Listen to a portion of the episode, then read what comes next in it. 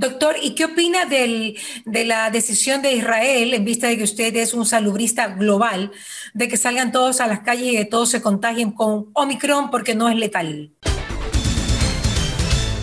Esteban Ortiz, estamos al aire. Doctor. Hola, mi querida Mariela, qué gusto verte, escucharte. ¿Cómo estás? ¿Qué tal el fin de año? Bien. Todo súper bien, muchas gracias. ¿Invicto?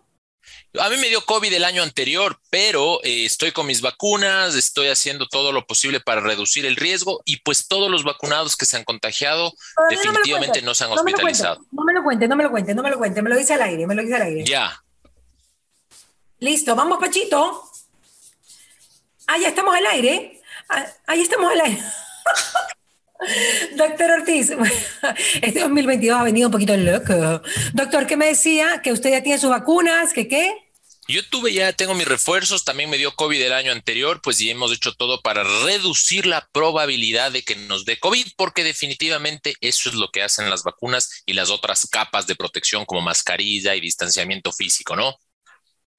Para mí es muy importante decir que el doctor Esteban Ortiz es médico, investigador, fisiólogo y salubrista, ¿ok? Bueno, también está en el Amazonas en una presentación de un segmento de salud, pero usted tiene una especialidad que no es muy común, doctor, ¿me la puede eh, contar aquí para todo el público guayaquileño y de la costa también? Bueno, la primera fue definitivamente cuando fui a estudiar en Canadá, estuve seis años haciendo fisiología de la altura, estudiando los efectos que tiene vivir por sobre los 2.500 metros, en el corazón, en el cerebro y demás. Pues, y ahora acabé mi maestría, mi segunda maestría en salud global, salud pública y salud global, justamente lo de las pandemias. Pues, y este enero ya defiendo mi tesis de doctorado en biomedicina, que también estoy acabando en la Universidad de Barcelona. Entonces, nos ha gustado estudiar, esperamos siempre aprender un poco más para llevar la información pues lo más objetiva posible, ¿no? Doctor, ¿y qué opina del, de la decisión de Israel, en vista de que usted es un salubrista global, de que salgan todos a las calles y que todos se contagien con Omicron porque no es letal? Bueno, en primer lugar, ahí hay que decir, eh, yo no he escuchado esas declaraciones, para mí son falsas, hasta ah, escuchar. Claro, para mí son falsas porque la gente hoy agarra, agarra cualquier eh, link y piensa que es verdad. Además, sabemos que infectarse no es la solución porque todo mundo se puede reinfectar. Entonces, ¿qué hago yo infectándome? Ya de que lo haya dicho Israel o no, pero es lo que yo creo que mucha gente está pensando. Bueno, pero es que ahí yo te, yo te pongo el ejemplo, es como decir, eh, te voy a poner un ejemplo muy, muy, muy, muy, muy, muy, muy fácil de entender, tal vez no tan práctico, pero imaginémonos que una persona eh, se choque en su casa eh, con un ambiente controlado para después irse a tomar y evitar chocarse cuando está tomado. O sea, es alguna locura, sí, es como que decir, mira, voy a embarazarme para no tener que tomar anticonceptivos. O sea, no entiendo mucho la lógica de que te enfermes a sabiendas de que en primer lugar el COVID-19 te da long COVID, COVID prolongado. Puedes tener complicaciones a largo pero estamos plazo. hablando de un virus, no estamos hablando de otros casos, no de accidentes ni de nada de eso. Estamos no, pero el ejemplo era ese. O sea, eh, a ver, hablemos de la varicela. Imagínate tú, mi querida Mariela, tú tienes una piel muy bonita, obviamente, y tú te ves muy bien. Imagínate que yo te diga, oye, infectate de varicela para evitar que después te dé varicela, cuando la varicela podría causar daños en tu piel y tú quedarte marcada de por vida. ¿Te parece una opción válida eso? ¿Arriesgarías tu piel? De manera, a ver, a mí de manera personal, no. Ok, no. No, o sea, yo estoy invicta, Dios mediante, y como usted, uso todas las capas de seguridad para realmente poder no infectarme. Ahora, no lo sé, porque ahora el Omicron supuestamente tiene no sé cuántas llaves, según lo que dicen los médicos, y que entra a la célula de una manera así tan inteligente que casi, casi que alguien pasa adelante mío y ya me infecté. ¿Eso es verdad?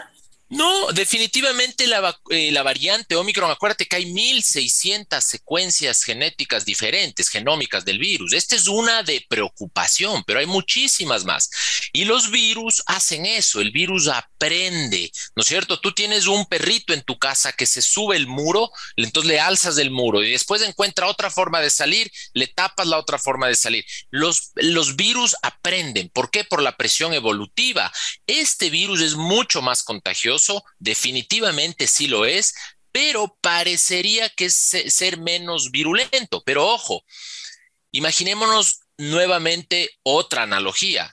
No importa que no sea muy letal, hablemos que menos del 0.1% de gente se complica.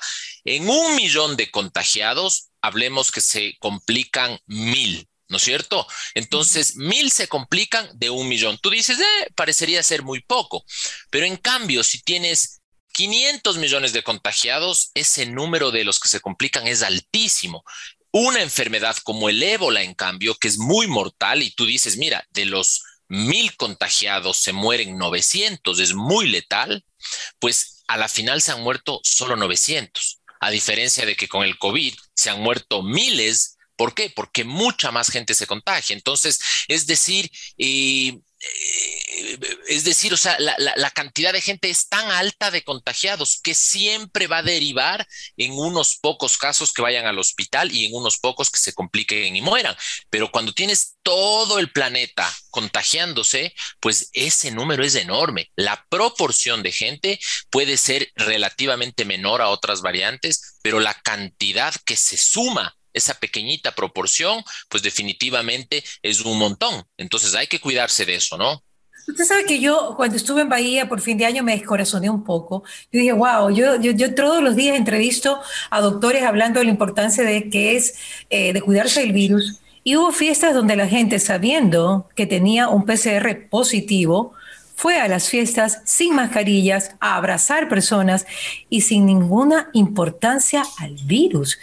Y yo cuando escuchaba esto decía, o sea, soy un, un espécimen raro o qué? No puedo creer que la gente le haya perdido tanto el miedo al virus. De hecho, doctor, para finalizar mi, mi cuento de fin de año, me enteré que los chicos en las fiestas comienzan a hacerle bullying a las niñas que le tienen miedo al virus y les dicen que son unas gay, que son, que, no, que, son gallinas o como sea que les digan, porque, porque les tienen miedo al virus. Y yo digo, Dios mío, ¿qué estamos viviendo? Y cuando usted me habla de un long COVID, yo estoy de acuerdo, yo no sé cómo me vaya a mí afectar el virus, así sea Omicron. Claro, es que, a ver, y bueno, en primer lugar, creo que el tiempo sí ha causado un problema en nuestra percepción del virus. Ya estamos, locos, doctor. Estamos más locos. Sí, más locos, estamos cansados definitivamente de la fatiga pandémica, nos hemos vacunado, hemos hecho todo lo posible. Entonces, claro, hay una, una diferencia entre decir, mira, me quedo en la casa, y para siempre o salgo y me enfrento al virus de la forma más responsable. Lo ideal es que nosotros veamos la reactivación económica como un eh, como algo obligatorio que tenemos que hacer para que un país como el nuestro eh, tenga buena salud, necesita que tenga buena economía, pero hagámoslo de forma responsable. No importa que tengas gripe, que tengas cualquier enfermedad que no sea COVID.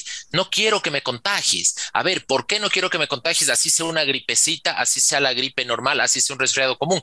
Porque si yo me ausento del trabajo tres días, son tres días que mi empleador pierde, son tres días que el país deja de producir y definitivamente si tú sumas los miles de contagios que se están dando diariamente y todas esas personas que dejan de trabajar, pues esos son costos que no nos podemos dar el lujo de gastar. Y peor aún, si alguno de esos se hospitaliza, donde tú sabes que mil dólares diarios cuesta la terapia intensiva en un hospital público, tres mil dólares diario en promedio en un hospital privado, y eso sumado a los 300 dólares diarios que puede costar hospitalizarse en un hospital público cada día.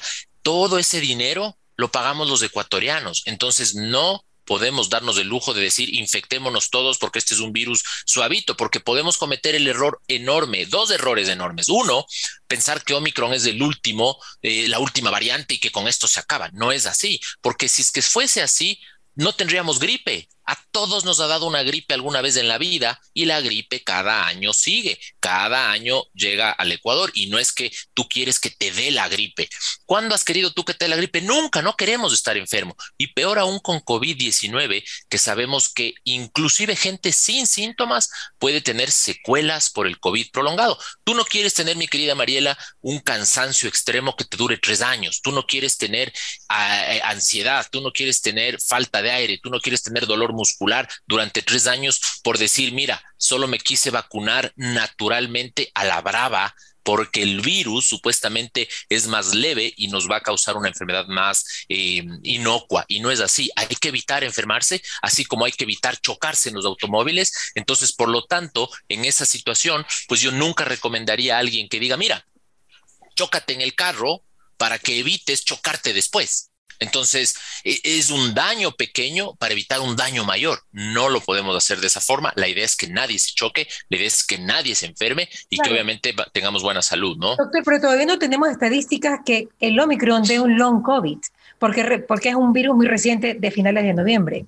Bueno, hay que ser muy claro que el Omicron es del SARS-CoV-2, no es otro virus. Es, es, la, es Mariela Viteri con otro peinado y con otro color de pelo pero eres tú. Es el virus que tiene otro disfraz, pero es el mismo virus. No llega a los alveolos. No, no es que no llega, eh, hay que ser muy claro. Llega a los alveolos y se multipliquen los alveolos y causa daño. Un doctor acá que no llega a los alveolos, que solamente se queda en los bronquios, y es por eso que no crea tanta inflamación y tanto problema en los pulmones. ahí, mi querida Mariela, yo tengo que ser muy crítico también a los colegas. Hay siete estudios que se han hecho en vivo in vivo, en animales, en laboratorio, que no son reales. Y es decir, parecería ser que Omicron tiene menos capacidad de replicarse en el alveolo, pero no es que no entra a los alveolos. Yo tengo pacientes hospitalizados ahorita con Omicron, con una neumonía del carajo, que no pueden respirar y que están intubados boca abajo. Por Omicron. Por Omicron, por supuesto. Ahora, pero solamente se han detectado 60, 70 casos de Omicron en el país, doctor. Pero es porque no secuenciamos. En el Ecuador se secuencia menos del 0.9% de todas las muestras. Entonces, imagínate por qué se demoró tanto Omicron en aparecer, porque en África no se secuencia. Entonces, obviamente, si no buscas, no encuentras. Pero en África puede haber estado desde septiembre, desde agosto. en África seguramente sí, pero Omicron en el Ecuador, hasta hace dos o tres días que la ministra dijo que hay 60 casos, son 60 casos diagnosticados, pero la proporción hoy por hoy de todas las muestras de COVID-19 positivas, el 90% son Omicron. El 90% son Omicron y la semana que viene, la semana que viene serán 100% Omicron.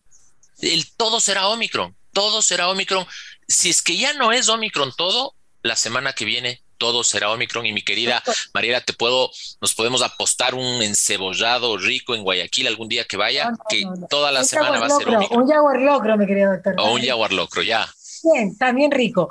Ahora, ¿por qué usted cree que el Omicron se dispersó tan rápidamente? Es la, realmente son los viajes eh, eh, transatlánticos. Ahora todo se va a esparcir así de rápido.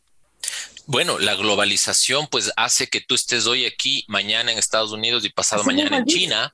Entonces, sí, lo mismo es el virus. Hay 250 mil viajes diarios en avión en el mundo. Entonces, una persona que tenga una enfermedad respiratoria la lleva de un día para el otro a otro planeta, a otro país, a otro continente, pero más aún cuando ese virus es mucho más contagioso. Entonces, mucho más que la variante Delta y mucho más que la variante Alfa y las ancestrales. Entonces, es mucho más fácil de llevar de un lugar a otro, ¿no? Y eso se suma a que nos agarró en Navidad, en Año Nuevo y en fiestas. Claro. Se dice que Sudáfrica está levantado rápidamente. ¿Qué opina usted de esto? ¿Eso es cierto? Ha habido, una disminución ha habido una disminución en los casos nuevos, pero ojo, esa disminución se debe a las medidas que ha implementado el gobierno. Entonces, yo si mañana, mi querida Mariela, cojo y les pongo un militar afuera de la casa de cada uno de los ecuatorianos en un mes, ya no tenemos COVID porque nadie va a salir de las casas y porque tú ya no tienes a quién contagiar. Entonces, entendamos que no, o sea, esos datos hay que saberlos controlar y hay que saberlos ver. Sí, hay que ser muy claro y muy enfático te puedo asegurar que la cantidad de contagios que tenemos ahora no tiene nada que ver con la cantidad de hospitalizaciones y muertes que teníamos antes. He tenido casos de personas que tienen 75 años hoy por hoy que tienen COVID y que yo les digo, vea, no se preocupe, tranquila, quédese en la casa y no se complican. Hace un año me decía que una persona de 75 años tenía COVID, ese rato yo estaba ya vuelto loco a ver en qué cama le buscábamos hospitalización. Entonces, hoy por hoy, definitivamente... ¿Esto por las vacunas? ¿Esto por las vacunas o por el, o por el Omicron como tal? No, definitivamente por las vacunas, mi querida Mariela, esa es la razón principal. Las vacunas te hacen que conozcas al enemigo, te hacen que tu sistema inmunológico, bien o mal, sepa cómo defenderse. Si bien no se defiende tan bien, se sabe defender porque ya te conoce. Obviamente, lo que nosotros eh, buscamos con las vacunas es que no venga el enemigo a tierras propias y te cause una enfermedad, sino que simplemente venga la noticia y te diga, mira, el enemigo está por llegar, mejor prepárate. Eso es lo que hacen las vacunas. Ahora, ¿usted cree que nos tenemos que estar vacunando cada cuatro meses, como van a hacer también los israelitas? Los nombro otra vez, porque son los que van al frente de este tipo de. Sí, sí, sí. Son los que van al frente porque tienen plata y tienen un sistema de salud muy organizado y ellos pueden hacer una especie de investigación. Son quienes nos han dado un montón de información al paso, al día. Pero yo creo ¿Cuál va a ser nuestra opción? Yo creo que vamos a tener eh, que entrar en endemia este año, es decir, el virus va a estar ya circulando en la comunidad como que fuera un resfriado común.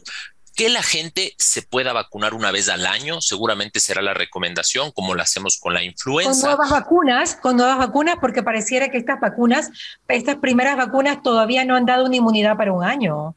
Eh, lo que pasa es que no es la vacuna. yo a los seis meses ya solamente tenía 10%, ojo. Ya, ojo que tampoco vale hacerse prueba de anticuerpos. Además, tienes que tener muy en cuenta que no es la vacuna la que no funciona, sino es el virus el que cambia. Si tú te pones a ver, la varicela te da una sola vez y no te vuelves a enfermar nunca más. ¿Por qué? Porque el virus es ADN y no cambia. En cambio, la influenza cambia todos los años. El SARS-CoV-2 cambia también. Claro, es totalmente diferente. Ya, pero, pero no nos desviemos, porque yo me desvié con este tema. Es importante saber que la vacuna, eso quiero saberlo de usted, doctor. ¿Qué tan fuerte es la vacuna? Hay que, digamos que hay que empoderar más a la vacuna, hay que fortalecerla más para que sea cada año y no vacunarnos cada cuatro o seis meses, que va a ser, un, eh, digamos, eh, una, una, misión casi imposible. No, el futuro de la vacunación es las vacunas, eh, digamos, que contienen múltiples variantes, es decir, las famosas eh, pan-coronavíricas, vacunas pan-coronavíricas, es decir, que contienen información de todas las variantes que Mariela Viteri pueda tener, es decir, el pelo rubio metida en la vacuna, el pelo. Entonces, todas tus posibles eh, pintas o fachas o cambios ya están en esa vacuna. Hoy por hoy tenemos solo las principales, tu huella digital, pero la idea es que en el futuro, en el siguiente año, tengamos ya la primera vacuna pan-coronavírica que se está produciendo en el Walter Reed Institute de los Estados Unidos y que esa vacuna cubra de todas las variantes. Y ojo, no solamente de las del SARS-CoV-2, sino la del MERS la del SARS-CoV-1 y la de cuatro variantes anteriores que han circulado toda la vida entre nosotros, que son los coronavirus no zoonóticos que también circulaban en el mundo, ¿no? Todo lo van a poner en una sola vacuna todo lo van a poner y quién sabe, mi querida María, el futuro de la medicina es tan brillante y prometedor que capaz que en unos 10 años tengamos una vacuna para todas las enfermedades respiratorias, influenza, COVID, chikungunya, Zika, dengue, VIH, o sea, capaz tengamos la, la, múltiple vaccine que cueste 100 dólares y que te vacune y no te dé nada nunca más. ¿Quién sabe? Ese es el futuro. Claro, bueno, pues, ¿qué diferencia hay entre pandemia y pues eh, endemia lo que usted dice que va a pasar este, en este 2022? Bueno, por ejemplo, la endemia puede ser el dengue que hay en Guayaquil. Siempre hay dengue. Hay más, hay menos, cuando llueve hay más, cuando deja de llover hay menos, pero el dengue está siempre ahí. Tú tienes un número esperado de casos, es decir, 10 mil casos de dengue al año, pues eso es lo que tú esperas. Un brote sería que yo en el siguiente febrero tenga 50 mil nuevos casos de dengue, es un brote dentro de esta nueva eh, endemia. Y obviamente si es que yo veo que el dengue se está yendo a Colombia, Perú, Panamá, hablo ya de una epidemia que está atravesando las fronteras. Y si es que yo llegaría a tener dengue en todo el planeta, pues hablo de una pandemia de dengue, que esa obviamente por la transmisión de este virus es diferente a la respiratoria del SARS-CoV-2, ¿no? Doctor, ¿y la sindemia? Cuando hablamos de sindemia, bueno, la sindemia es súper común en el Ecuador, la tuvimos con dengue. Ve, mi querida Mariela, tenemos sindemia con shigelosis, con Echerichia coli, con todos los parásitos que tenemos. lo que es la sindemia, porque hay un meme que dice... La sindemia es simplemente... que son en otros mundos. Aquí hemos tenido todas las sindemias y no ha pasado Toda la vida. Nada. Claro. lo que es una sindemia. La sindemia es cuando dos patologías pueden actuar al mismo tiempo y podrían eh, competir entre ellas, es decir, que una pueda ser competitiva con la otra o lo que nosotros hemos visto, que no tengan relación alguna, es decir, tú puedes tener dengue y también puedes tener eh, coronavirus o también puedes tener influenza. Sí. ¿Qué es lo que ha pasado? Pero la única sindemia reportada en el planeta hasta ahora ha sido la de dengue y SARS-CoV-2 que la hemos vivido en Sudamérica y que dejamos de pararle bola durante los primeros años, bueno, el primer año de la pandemia. Entonces, definitivamente hemos tenido sindemia, dos enfermedades pandémicas al mismo tiempo. Pero si yo le quiero sumar para que la gente entienda otra enfermedad a la sindemia, te puedo poner la obesidad. Ahora hay una pandemia de obesidad en el mundo, entonces tienes SARS-CoV-2 y tienes obesidad. Entonces, si es que quiero meterle otra pandemia hoy más, peor. Hoy estamos todos obesos. Claro, y depresión. Entonces, hay que saber tomarlo con pinzas esto, ¿no? Eh, una, una sindemia que me preocuparía fuera que venga la, una nueva variante de la influenza, eh, y que a la vez estemos con SARS-CoV-2, es decir, una H1N1, una porcina, una aviar, que vuelva nuevamente a atacar a todo el planeta junto con el SARS-CoV-2. Eso me preocuparía como sindemia mucho más, ¿no? Claro, y eso sería de las personas que están contagiadas o que no se han vacunado. La flurona, no sé si se llama así, pero supuestamente la flurona es la, ya ni me acuerdo con tantos que vienen, Dios mío, la flurona que es la mezcla o la sindemia entre entre, entre, flu, entre el flu que le dicen los gringos, flu, flurona y brona de corona. Y, pero ahí yo te pongo un ejemplo. En redes sociales discutíamos y decíamos, mira, yo puedo tener eh, coronavirus y chancro, entonces tengo la chancrona. Entonces, obviamente, que tengas un caso no necesariamente significa que esto sea una nueva enfermedad. Ya tuvimos el covidengue, ahora hablaban de la florona. Yo decía después vamos a hablar de la, por ejemplo, imagínate tú que tengamos una enfermedad eh, como la mononucleosis, que es muy común, la famosa enfermedad del beso que te da por el virus del Epstein-Barr y que tengas coronavirus. Eh, podrías tener, eh, ¿qué te diré? Pues una monorona, cualquier cosa. Entonces, no le no le pondría mucha importancia a estos casos esporádicos. De hecho, los virus, virus y las bacterias son aprovechadores. Cuando te ven con el sistema inmune bajo, exactamente. O sea, sindemia van a ver. Claro, y aquí, enfermedades van a ver justo cuando estás enfermo. Claro, además, bueno fuera que tengamos una sola enfermedad a la vez. Cuando vos estás enfermo, te caen todas las enfermedades. Entonces, ¿por qué es eso, doctor? ¿Cuál? ¿Por qué es eso? ¿Por qué te caen todas las enfermedades? ¿Por, por la baja de inmunidad? Puede ser, puede ser una razón, pero también tú tienes un sinnúmero de patógenos que están en tu cuerpo habitando normalmente y que no necesariamente te causan enfermedad. Tú, yo y muchos de los ecuatorianos, como lo decía, me parece Plutarco Naranjo, somos, no sé si es que haya filtro aquí, pero somos come mierda, decíamos, ¿no es cierto? ¿Por qué? Porque tenemos parásitos que se transmiten por comerse heces fecales. Si has tenido alguna vez un parásito como la, digamos, de transmisión oral fecal, pues te has comido es alguna vez. Entonces, en esa lógica, todos hemos tenido y tenemos amebas, shigelosis, eh, eh, parasitosis varias como la teniasis, etcétera, etcétera. Entonces, en nuestro, somos una, una biodiversidad enorme en nuestros organismos que toda la vida esa, si es que hay un desequilibrio, y por ejemplo, yo tengo muchos más parásitos porque me como muchas más veces, como un niño que tal vez vive en la calle y no tenga agua potable y que todo lo que come es insalubre, pues ese niño va a tener una sobrecarga de parasitosis y enfermedades diarreicas y va a tener una complicación. Entonces, mucho depende de eh, la situación, eh, digamos, propia, inmunológica y nutricional de las personas, ¿no? ¿Usted cree que el Omicron es el fin de la pandemia como muchos están pensando? Es que ahí depende lo que sea el fin de la pandemia. Yo hace un año, en septiembre yo dije, ¿saben qué? En enero se acabará la pandemia, es decir, tendremos nosotros una endemia. Pero vino Omicron, que nadie lo esperaba, que salte todas las vacunas. Y yo no creo que sea el fin de la pandemia como tal, porque ya han aparecido nuevas variantes. Mira tú, ya apareció una en Francia, es decir, no es que sea el fin de la, de la pandemia. Yo creo que vamos, este año es el fin de, la, de los brotes y los picos tan masivos y que vamos a tener endemia, es decir, COVID vamos a ver tú y yo toda la vida, pero ya va a ser como normal. Oye, chuta, ¿sabes que no puedo ir porque me dio la influenza?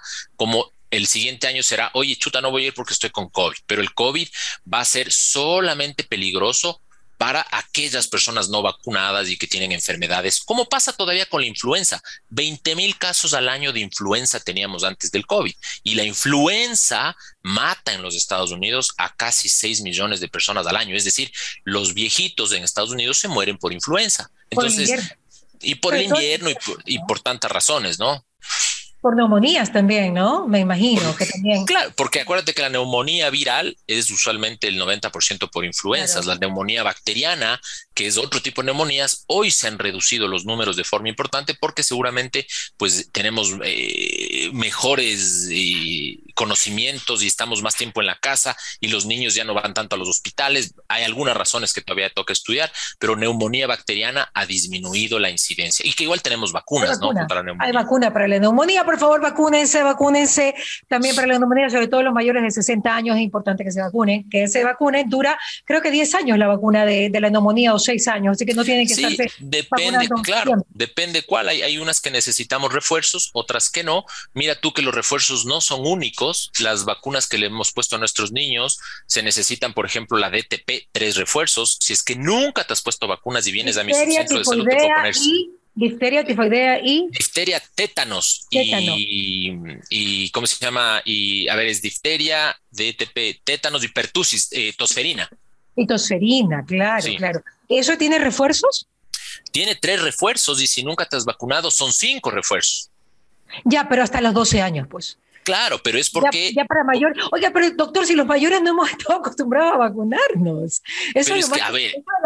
Por eso cuando van a vacunarse gritan y pataleen como que tuvieran dos años. Pero mi querida Mariela, eh, yo obviamente no conozco exactamente tu edad, pero digamos que 53 años, que cabe decir, te ves mucho más joven de lo que eres, obviamente, porque también tú, me imagino que te cuidas, haces todo lo posible para aumentar las probabilidades de verte mejor de lo que podría ser.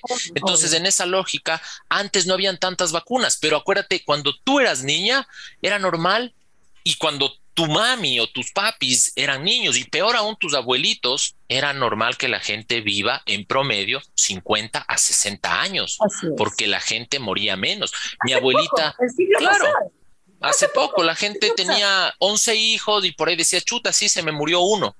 Y ni siquiera el nombre se acordaban del hijo. Es verdad. Escúchame, pero es que los antibióticos recién salen en, el año 1940. O sea, sí, los antibióticos. Todos los antibióticos todos se morían por un grano. Mi abuelita se murió por un grano. Pero mira tú, claro, no sé si te has visto la película que está recién en Netflix sobre no, me la he querido ver. Luca. Dog skin o alguna cosa de dog, no sé cuánto. Ah, Ahí alguien, alguien, alguien se complica por una enfermedad fácilmente prevenible. El tétanos mataba gente con tetania. Hoy ya no mueres por tétanos. Acuérdate tú, hoy ya no nos preocupamos por tétanos. Tú ya no ves eh, la gente con poliomielitis muriéndose o quedando paralizada como lo hacían antes. Entonces, las vacunas cambian el mundo, doctor Ortiz. Eso, es que cambian el mundo porque cambian la forma en que vivimos. Imagínate tú que antes los principales asesinos eran las pandemias que se transmitían por bacterias como la de la Yersinia pestis, que causaba la peste o la, o la, o la muerte negra. Yo siempre digo, me hubiera encantado estar en 1740 y llegar con antibióticos, hubiese sido rey de Inglaterra. Pero no había, no había forma ni siquiera. O papa. o papa, o, lo que sea. lo que en ese momento en el mundo. Claro, imagínate, chuta, ahí todos, ahí sí en mi reino todos fueran vacunados, al menos. Claro, claro, claro, claro, totalmente de acuerdo. Entonces eso ha mejorado la calidad de vida. Eh, o sea, antes, antes, como tú dices, muchos, los niños, la mortalidad infantil era altísima. Hoy por hoy, claro, y, y, por eso, y eso tiene un problema, es lo que se llama la transición epidemiológica. Antes nuestros abuelitos todos tenían unas pensiones de jubilación garantizadas, porque primero te jubilabas a los 65 y la mayoría de gente moría a los 67. Hoy por hoy, el IES está quebrado porque te jubilas a los 65 y vives hasta los 100. Entonces, esos extra años de vida tiene que alguien que pagarlos. Y vienen las generaciones menores que ya son mucho menos porque el índice de fertilidad ya no es 5, sino es 2 en el Ecuador y entonces mucha gente trabaja mucho menos y hoy los, los influencers y los millennials trabajan sin aportar al IES porque son freelancers, entonces mucho menos gente aporta la plata para esas pensiones que cada vez son más grandes porque la gente vive más. Gracias a que a las vacunas. las teorías conspirativas, ¿no? De que este virus ha llegado para matar a los ancianos, para que no hayan tanta tanto dinero para la jubilación, una cantidad de cosas que realmente yo no sé, no sé, no me alcanza, la verdad es que no me alcanza ni mi mente ni mi corazón a estar pensando en ese tipo de, teorías que me parece que más me desgastan y creo que tengo que gastar mis energías en cosas más positivas. Sí, y yo te digo, o sea, es una pena hablar así, pero, pero, pero en el mundo hay gente también que es idiota, o sea, hay que aceptarlo también con el dolor que nos cuesta eso y decir, mira, ¿Cómo vas a pensar que una persona quiere que el abuelito se muera, que hoy tu abuelo pues. vive hasta los 90 años, pues. cuando hace 50 años vivía 50? ¿Quién conocía a los, a los bisabuelos? Nunca. Mi abuelita es tatarabuela, tiene 103 años. ¿Y cómo la mantienes de 103 años? Porque mucho tiene que ver el, el, nieto, el nieto médico, tienes que darle todas las pastillas. Bueno, ella, ella, ella sí es, eh, primero que el nieto médico, ella casi por poco, ella dice, no, mi médico de cabecera es mi cardiólogo, que es el, es el ex esposo de mi tía, que hace 30 años le mantiene con su hipertensión, ella no deja de tomar su pastilla ni un solo día, ella se cuida en su comida, ella está, obviamente hoy está 103 años, está cansadita viendo las noticias, viendo la tele, eh, acostada y reposando, pero ella ha vivido 103 años de calidad. ¿Y tiene, tiene, una mente clara, no tiene Alzheimer, no tiene demencia senil. No, tiene, Alzheimer, ella tuvo, tuvo un accidente cerebrovascular hace dos años que por suerte fue muy transitorio, definitivamente le afectó, ella está un poquito ya desganada, sin muchas ganas, pero ella sabe perfectamente lo que hablas y cuando quiere te hace la conversa y cuando ella no quiere no, pero no tiene Alzheimer porque precisamente también ella leía mucho, entonces leía mucho y obviamente entrenaba su cerebro. Entonces, eh, mira tú, o sea, eh, una persona que se cuida va a aumentar las probabilidades de sobrevivir. O sea, es decir, quieres sobrevivir más, cuídate más. Y no es que no es que las teorías conspiranoicas dicen que uno llegó para el mundo está tan sobrepoblado que queremos eh, matar a viejitos y quedarnos solo con jóvenes. No es así, porque nadie va a querer matar a nadie, peor aún a tus abuelos. Mi querida Mariela, perdimos 650 abuelitos cada día durante marzo y abril de la pandemia en el Ecuador. 650 vuelos murieron todos los días durante 15 días. Imagínate esa cantidad de gente mayor que murió. Es una locura. Llegaron a morir hasta 1.200 personas diarias. De esos, 650 eran abuelos, más de 65 años. No, no digo que todos los de mayores de 65 años sean abuelos, pero abuelitos de cariño, jubilados. Qué horror, qué terrible. Doctor, increíble la cantidad de información que tengo. Yo me quedaría con usted hasta, hasta las 12 de la noche. Una última pregunta. ¿Esta vacuna nasal, ha sabido de ella?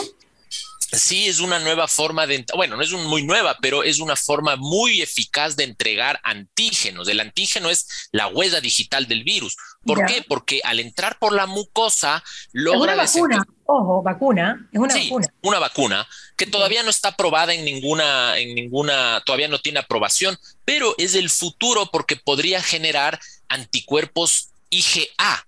A diferencia de los IgG e IgM, la IgA está en las secreciones y las secreciones están en la boca y en la nariz, podría tener una mejor barrera de protección. Entonces podría ser el futuro o la vacuna sin agujas, donde solo te soplan aire a presión y el aire mete el antígeno a través de tu piel, ¿no? ¿Usted cree que ese tipo de cosas sí cambie la, la, forma de pensar de las personas que si no me inyectan, entonces sí me voy a vacunar? ¿Tanto miedo le puede tener la gente a las agujas? Seguro que sí, pero mi querida Mariela, acuérdate que hace tal vez 20 años la gente le tenía miedo al cinturón de seguridad. Yo me acuerdo cuando pusieron obligatorio, que la gente decía, no, es que me voy a ahorcar, es que qué miedo. O sea, entonces nos toma generaciones cambiar eso. Hoy mis niños se suben al carro y si no les pongo cinturón, eh, alzan el grito al cielo. Pero hace 20 años, chuta, uno se escondía. Venía el policía y se ponía. Se iba el policía y se quitaba. Es verdad. Ese es el país. Totalmente de acuerdo con ese tema. Ahora, otra cosa, le prometo decir la última. Si usted dice que va a ser ya una endemia el COVID eh, y que finalmente usted y yo que nos cuidamos tanto, vamos a resultar que algún día, Dios no quiera, lo vamos a tener, Dios no quiera, pues eh, vamos a tener también long COVID o las personas que están vacunadas no van a tener un long COVID, o sea, no van a tener, digamos, otras patologías luego del COVID por estar vacunados. Claro.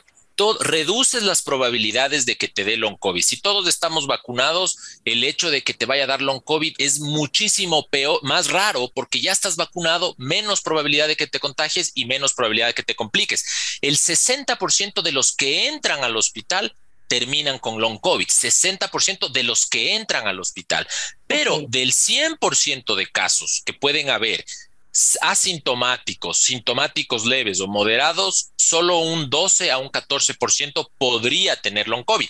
Pero si aparte de eso les vacunas, seguramente ese porcentaje será uno de cada 100, que ya es bastante bueno, ¿no?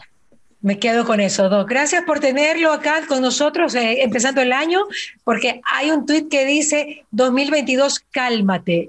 Estoy totalmente de acuerdo.